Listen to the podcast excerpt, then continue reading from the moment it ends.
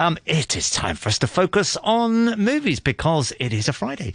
And uh, James Marsh is with us. We're on Facebook Live if you'd like to join us on the uh, Morning Brew on RTHK Radio 3 uh, page. Uh, James, how are you? Oh, do we do we have James? I think we might have lost James. Ex- excited for the new Oh, year. now now we've got you, James. Sorry, we didn't Really? hear you. Yeah, how are you doing? Ah, okay. I, I am very well. A little bit cold, but otherwise all good. It's a good excuse to stay inside and watch more movies. I think. Uh, absolutely, yeah. No, it's a great time, and there've been some great movies on over Christmas and New Year, as as there always are, and uh, lots of great new movies as well. And uh, not a chance yet to see uh, Wonder Woman uh, 1984 um, and Gal Gadot, um, uh, which we talked about last week. But um, I guess it's coming soon, isn't it? We're going to be able to watch it here soon.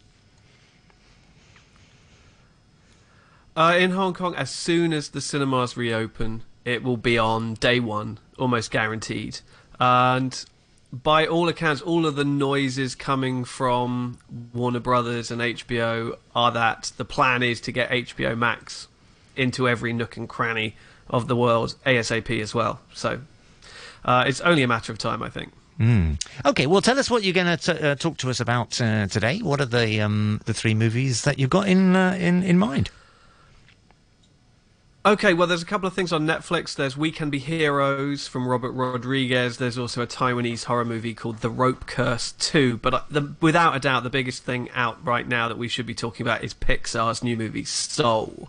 Again, this is something that was all all lined up for a big sort of Christmas Day theatrical release in Hong Kong, and so we're still sitting around waiting the moment they open. However you know, uh, where it is available, people have been able to see it on sort of Disney Plus and what have you. It has had one of those uh, simultaneous platform digital releases, uh, and it's sort of shaping up to be probably the best animated film of the year. Uh, it looks like another shoe in for Pixar come Oscar time in the animated feature category.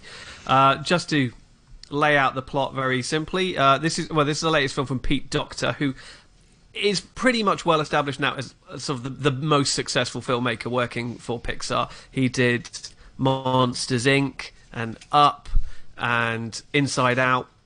He's got a couple of Oscars under his belt already. And Soul is the story of uh, a middle aged African American uh, wannabe jazz pianist called Joe Gardner who has been unable for one reason or another to fulfill his dream. And now as uh, as luck would happen so his life is pretty sort of frustrating and uh, unful- unfulfilled and he's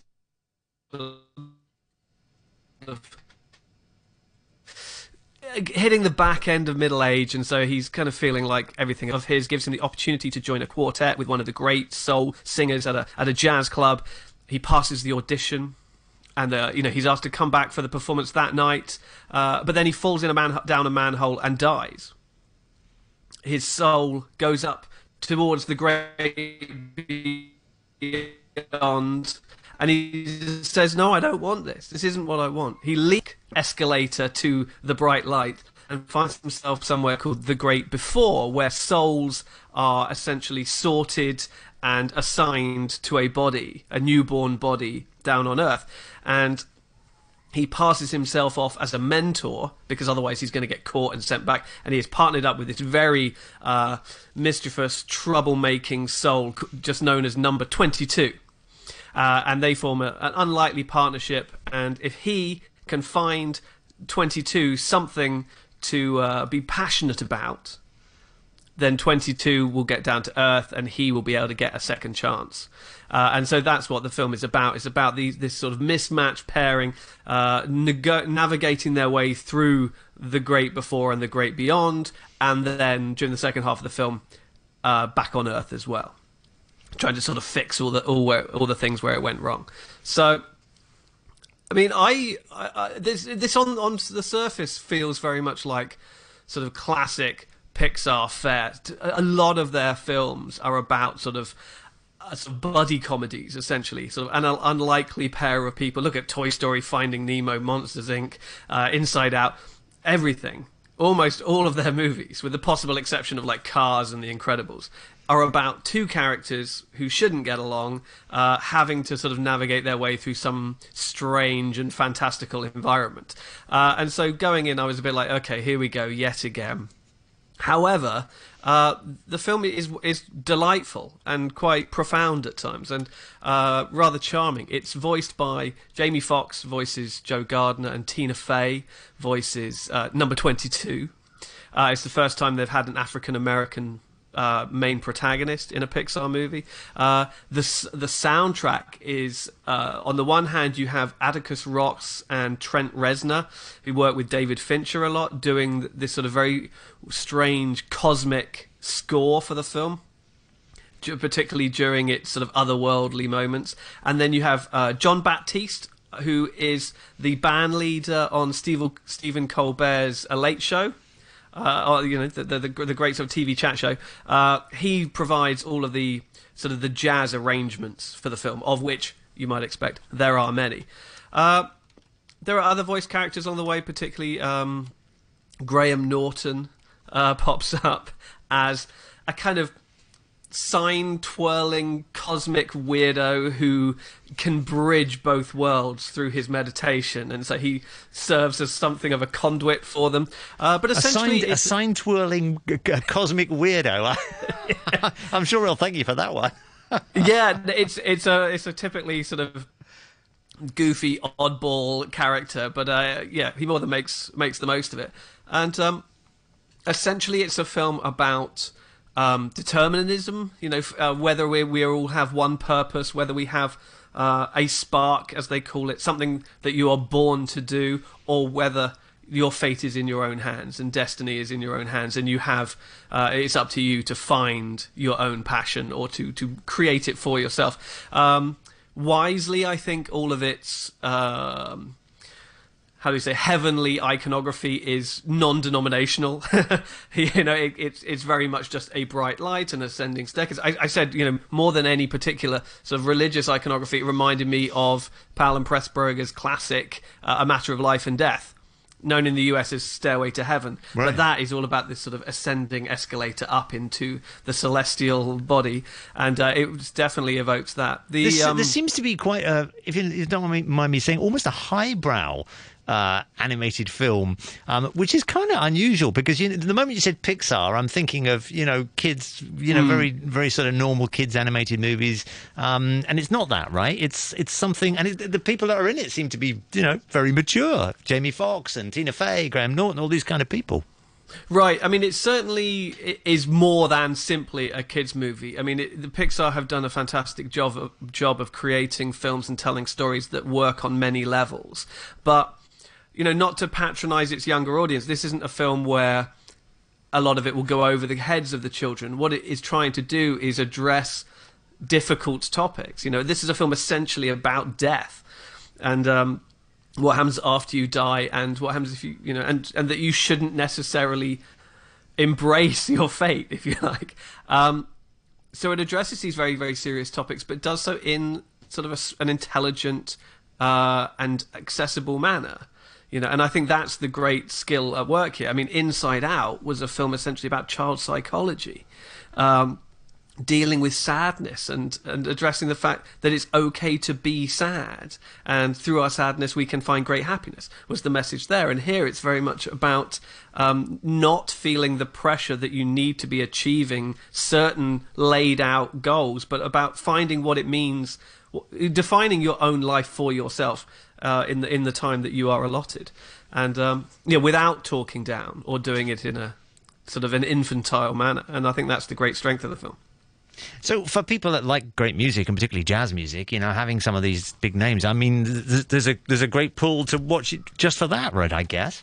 Oh yeah, absolutely. There's kind of two separate soundtracks for the film. I was, I was looking it up this morning just to sort of revisit the music, and they've released two entirely separate uh, soundtrack albums for the film. There's the the score from Trent Reznor. Trent mm. Reznor from Nine Inch Nails is scoring a Disney movie. Essentially, you know, this is where we are now. I mean, right. he, him and Atticus Ross have been collaborating for a long time on scores. They did The Social Network and films like that. Uh, they did something else just this earlier this year, which slipped my mind right now. But yeah, they are net fast becoming one of the most prolific Mm. Uh, musicians do, uh, doing orchestral scores for films, and their work in particular, I found to be a highlight of the film. I mean, the the visuals it, when they're dealing with these sort of celestial planes and the the escalator and the the great before, like I said, and then there's a, a an area called the zone, which is kind of like an area that the the those who are dead and those who are alive can both access. It's an area where artists, you know, when they get into the zone, you know, mm. and hmm. they're playing, when their inspiration takes them somewhere transcendental, that's where they go. But it's also where lost souls um, sort of wander looking for their purpose. And the music and the visuals used their work sort of complement each other really rather well. But then, of course, a film about jazz music and the passion for jazz music would die very quickly if it didn't have incredible jazz music in it as well. And uh, it was a very sort of smart choice using Jon Batiste, who I don't think has worked in film before.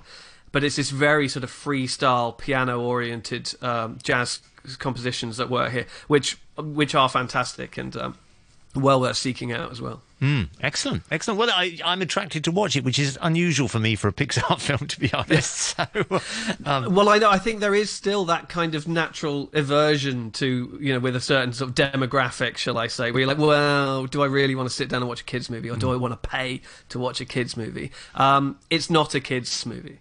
It's a movie that adults and kids can uh, uh, can enjoy equally uh, for the same reasons, not for different. It's not like oh, is it here's a pop culture reference for the for dads, you know, who have been dragged along to this kids movie. It's not that. It's something that addresses a universal audience with intelligence and uh, and great sort of insight. Okay, and it's very funny. Yeah. Okay. Great. Great. yeah. Yeah. No, I'm actually looking forward to it now. You've you've you've turned me around Excellent. on that one. You've turned me around. What else have we got? Okay, so on Netflix, there's a film called We Can Be Heroes, which is the latest from Robert Rodriguez. Oh, another superhero film. Well, yes, unfortunately, yes. Um, and not only is it another uh, superhero film, it's the second superhero film starring Pedro Pascal to come out this week, this, this month. Week? I mean, oh my he God. plays he plays the villain in Wonder Woman eighty four, and he's also sort of one of the central protagonists in this film. So um, Robert Rodriguez sort of came up at the same time as Quentin Tarantino and Kevin Smith and people like that. Uh, really sort of made his name making uh, sort of dark action horror movies like Desperado, From Dusk Till Dawn, Sin City, films like that. But he had this kind of sort of dual personality to himself as a filmmaker, where he also wanted to make fun kids movies, uh, most uh, specifically the Spy Kids films. Uh, now they worked because they were legitimate action movies that just happened to have young protagonists. Now another one of the films that he made for kids at that time was called Shark Boy and Lava Girl. And this film is actually, sort of incidentally, uh, a sequel to Shark Boy and Lava Girl, which were kind of these two alien sort of superheroes but played by by young actors and who are now adults. And essentially, the setup in We Can Be Heroes is that we live in a world of superheroes. You know, there are. Um, characters like uh, Miracle Guy and Techno and Shark Boy and Lava Girl, who who all work together, but are very sort of uh, visible in the public eye, and w- this, this is just the world that we live in. Now, there's an alien invasion in the opening moments of the film that kidnaps all of these superheroes. Right. Takes them away and leaving leaving the world vulnerable to invasion from this alien race. And it falls to the children of these superheroes who all go to school together and all have um, sort of sort of lingering undeveloped powers of their own uh, sort of at their disposal, and so the sort of the, the, covert authorities have sort of shield the shield of this movie, if you like, have no alternative but to round them all up, help them develop their skills, and then send them out to defend the world in their place. So it is essentially exactly the same plot as Spy Kids. uh, okay. which was a, which was about the children of a, a, sort of mom and pop spy duo who are kidnapped by bad guys, and the kids have to step up and do the fighting for them. And so here you have exactly the same setup, albeit with about eight or ten sort of ethnically diverse. Um, boys and girls of all different sort of ethnicities and nationalities coming together with all these different sort of powers, including the ability to speed things up, slow things down, rewind things. There's a stretchy guy, and you, you, you name it, uh, mm. to take out to sort of save the world. And I didn't get much from it. Right. I have to, I have to be honest. Um, there are a couple of moments when it suggests that it's going to be a kind of a smart sort of satire dissection of of superhero movies. You know, the kids at one point complain. Um, well, they don't complain. They point. They say we don't want costumes, we don't want capes, and we don't want to wear our underwear on the outside because that's dumb. And then everybody knows that we're the superheroes, and the bad guys will find us really easily, and things like that. And you're like, oh, okay, is this going to be one of these films where it actually you know takes its time to dissect everything that is kind of stupid and mm, you know about mm. superhero movies, but it doesn't it doesn't really do that. It ends up being just a very by the numbers kind of just kids movie, a bit like you know wants to be the Goonies, or essentially, like I said, it is just a retread of Spy Kids, just with superpowers rather than guns. And uh, but I suppose you could say that that's refreshing in a way because superhero films to some extent have become quite violent, haven't they? You know, a lot of them have gone that way, and and perhaps a superhero film that is properly a family film is a good thing. Um, sure, I think, but I mean, it's it's interesting seeing it sort of in quick succession with something like Soul, and you know, mm. as I as I said, one of the things I liked about Soul so much was that it doesn't talk down to its audience. It doesn't sort of single out kids and say this one's for you, and I'm going to, uh, you know, snip snip the claws off it. Uh, in order to make it more suitable, whereas We Can Be Heroes feels very much like that. It feels like okay, this is one for the kids. So we're stripping away all the violence. So we're stripping right. away all the all the sort of serious action, all the sharp edges, and it feels at all times. And the, the production design is all very sort of bright colours and rounded corners, and it feels like you know it's made out of Duplo or something like that. You know, it feels yeah. so careful mm. and soft that you were you're kind of like in a way that Spy Kids didn't. Spy Kids succeeded because it, it stayed violent, if you know what I mean. And it was about kids finally having a go at, be, at playing the hero. Mm. Here, it's like the entire world has changed to become child friendly. And as a result, there wasn't much in it for me. I have to say. I, I, guess you know you could you could argue though that some parents like that, you know, and they, they, they don't want that element of uh, violence, and um, so maybe for them it would it would appeal. But um, no, interesting. Mm. Oh, sure, sure. And I think there's a way of doing it where you don't have to sort of graphically show the violence, but the sensibility can remain. And I think, you know, we are talking about superheroes saving the world from invading aliens. So there needs to be some degree of peril and threat and all the rest of it to. to engage the audience, and, you know, and you look at a film from like the eighties, like The Goonies or something like that, which is a very similar idea. They, they were, you know, they were in real danger throughout, and I think um, that's what helped a film like that uh, resonate with kids because it was that escapism. Here, it just feels like how you know they're going out trick or treating or something, and it never really feels engaging in that regard. Okay, well, let's have a look at the uh, the third one on your list today. What is what is that? Okay, very quickly, yeah. There's uh, the Rope Curse two. Now, I hadn't seen the Rope Curse one, but I did, so I did a little bit of research on the Rope Curse was, and it seems if, to if be. You, if you if you haven't seen it, then it probably wasn't very significant, frankly. Honestly, if you haven't seen it. Uh, yeah, I yeah, I wasn't even sure when it had come out or anything like that. And it has it was from 2018. A few of the sort of ancillary characters mm. do cross over, but the the main sort of drive of the narrative all involves sort of new characters. Uh, and and so you don't really feel that you've missed out on anything.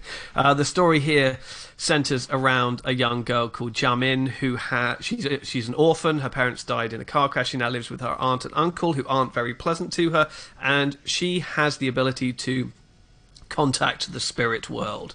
Now her her uncle gets mixed up with some drug dealers who have themselves evoked, um, or rather provoked, an evil Thai black magic kind of demon through their, their drug dealing.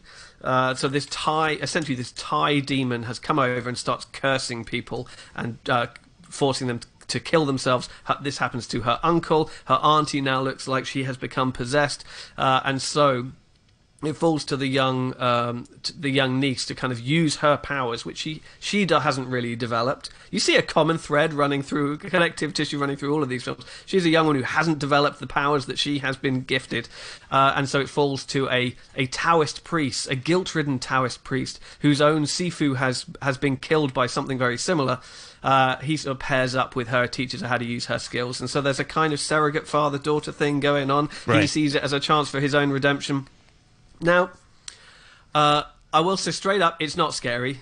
It, it wants to be scary. It's not avoiding being scary. It just isn't succeeding in being scary at all. Uh, it seems to be far more interesting in looking at the sort of uh, traditional ritualistic practices of certain sort of Taoist ceremonies and all the rest of it, particularly ones unique to certain uh, towns down in the south of Taiwan, and does a good job of recreating all of those. So this is a Taiwanese movie, right? This is sorry, yes, this, this is a Taiwanese film, and so in that regard, you're like, okay, fair enough. Uh, but at the end of the day, people who are going to watch this film are want are watching it because it's a horror movie, or they think it's a horror movie. They come to this film because they want to be scared, and they're not going to be. Mm. And so, you know, if you if you want to learn a little bit about Taoist ceremonies and Taoist priests, um, you will get that. You know, and and that is interesting. And the the idea of Taoist priests going up against sort of Thai black magic is promising. You know, especially with a sort of young female protagonist caught in the middle who has the power to sort of see dead people. Um, unfortunately, uh, it never quite comes together effectively as a horror movie. So you're not going to see the Rope Curse one. I'm I'm gonna leave it. You know, I feel I feel I've learnt enough from the second one to uh, to to not not feel it's, it's necessary. I don't think I'm missing out on too much. So it sounds like of the three that uh, that Soul is the one that uh, you've you've absolutely rolled with. A- absolutely, you know, and rightly so. You're seeing it appear on a lot of sort of top ten best of lists. Uh, Hmm. I mean, it's not only probably the best animated film of the year, but but one of the best films of the year of of any format or of any uh, genre. Uh, and we can be heroes. I mean, it's certainly safe for kids to watch. You know, it, that's on Netflix right now, and it's certainly safe to put the children in front of. That's for sure. Um, and the rope curse, I too, I wouldn't bother. okay, well that puts it down, doesn't it? Uh, just just in thirty seconds, 2021 looking good for movies. It all depends on on cinema whether cinemas are going to reopen. Because if they're not, then certainly in Hong Kong it's not looking very good at all. Um, you know, Warner Brothers, Disney, in particular, have these plans to roll everything out digitally. But until those platforms are available locally, we can only hope the cinemas reopen. Yeah, well, fingers crossed for that, and uh, Absolutely. Um, you know, I don't know. Hopefully, uh, hopefully the cases will go down, and we will at least have some socially distanced movie watching in the cinemas. James Marsh, as ever, on a Friday. Happy New Year, and thanks very much. Cheers, mate. Happy New Year.